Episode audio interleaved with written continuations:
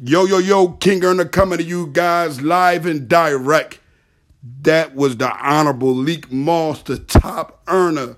Listen to me, y'all. CEO of Earners LLC, Honor Intact. Well, for some time now, Leek Moss been killing the charts. Not only has he been killing the charts, he has been killing the social media world for years. Of course, because of his past life of you know, in and out of prison and uh, being a negative individual, a lot of people only pay attention to that part of him. They don't pay attention to the bars, the intelligence in the bars. They don't pay attention to the fact that he uses words a lot of individuals can't even pronounce.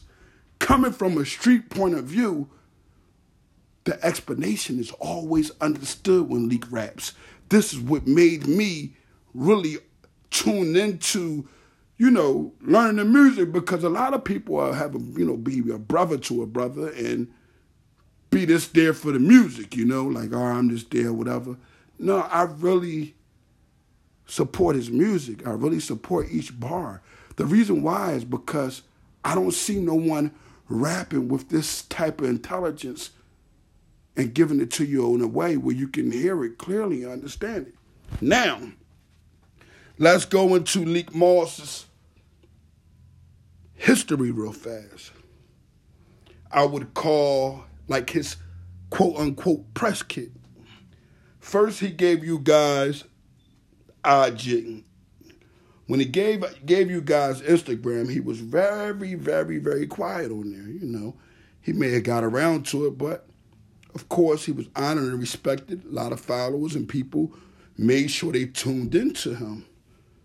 But once he done the transition, it gave me understanding, and a lot of people worldwide, especially in the UK, understanding that Leek Moss had solidified his spot based off honor. And I don't got an individual being able to actually deal with him lyrically. He's a problem.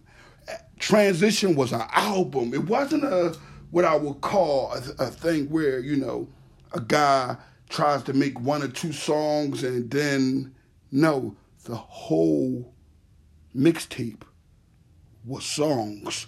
More like to me the way I gathered it, like talent, you know, because I don't know too many individuals that can come home from a 10 year bit and uh, find a sound, find a way without having to use Big Bro's name everywhere, you know?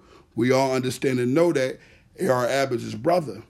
But we all understand and know that Leek Moss has in the past showed that he knows how to be a man on his own two feet. So that's why Ab never, ever, ever had a problem making sure mentioning Leek Moss' name in the music because it was like, okay, I'm going to give him that hop, that that understanding to go ahead and really, how can I say that, put things in place. Part two, stay tuned.